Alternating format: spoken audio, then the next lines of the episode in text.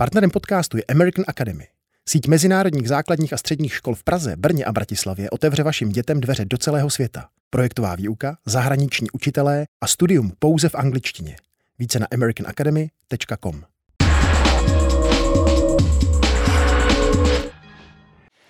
Podle prezidenta Miloše Zemana je společně s ministrem zdravotnictví Blatným tou, která nese zodpovědnost za úmrtí lidí na koronavirus kvůli blokování ruské vakcíny Sputnik Česku. Ti dva, o kterých jsem mluvil, jsou vyni faktem, že i nadále budou zbytečně umírat naši lidé, řekl na začátku března pro parlamentní listy prezident Miloš Zeman. Je ohrožena její pozice v čele ústavu a je rozhodnutí Rady pro zdravotní rizika o prodloužení intervalu o očkování v pořádku. Na to se budu ptát. Hostem DVTV je ředitelka státního ústavu pro kontrolu léčiv Irena Storová. Dobrý večer. Dobrý večer. Paní ředitelko, můžete za to, že tady umírají lidé, jak řekl prezident Zeman? Nemůžu. Dotkla se vás ta slova? Ne, já jsem především odbornice. Náš ústav je odborný ústav, který se skládá z lékařů, farmaceutů a naším prací a posláním, jak už jsem několikrát řekla, je to, aby se k českým pacientům dostávaly účinné, bezpečné a kvalitní léky. A to děláme. A myslím si, že to děláme zodpovědně, děláme to s plným nasazením, s veškerým odborným know-how a zkušenostmi, které máme a také v tom tak budeme dál pokračovat. Ta slova prezidenta byla závažná. Mluvil o tom, že vy a minister zdravotnictví jste zodpovědní za smrt našich lidí. Urazilo vás to?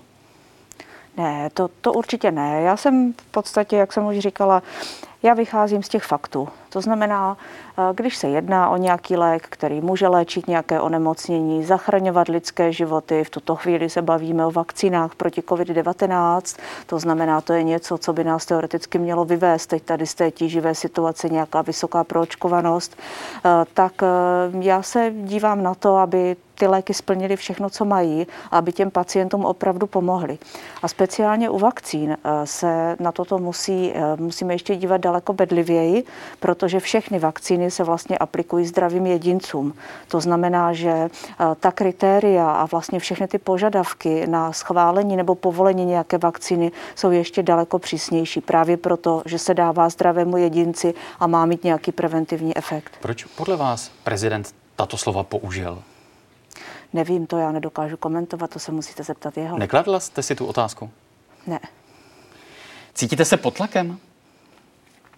Ne, já opravdu zase prostě budu říkat, že je to ta odborná záležitost. Já si myslím, že mým úkolem je, aby jakýkoliv tlak eh, takovéhoto charakteru zůstal vlastně před naším vchodem, protože eh, ta pandemie, která teď běží ten rok, tak je naprosto šílený v tom, že eh, my musíme samozřejmě zvládat tu běžnou agendu. My si nemůžeme dovolit, aby ostatní léky a všechno ostatní stálo, ale teď je ještě ta situace tíživější v tom, že té agendy je mnoho navíc právě s nějakými experimentálními léky na COVID-19 nebo s vakcínami a je obrovský tlak na rychlost a na tu urgenci.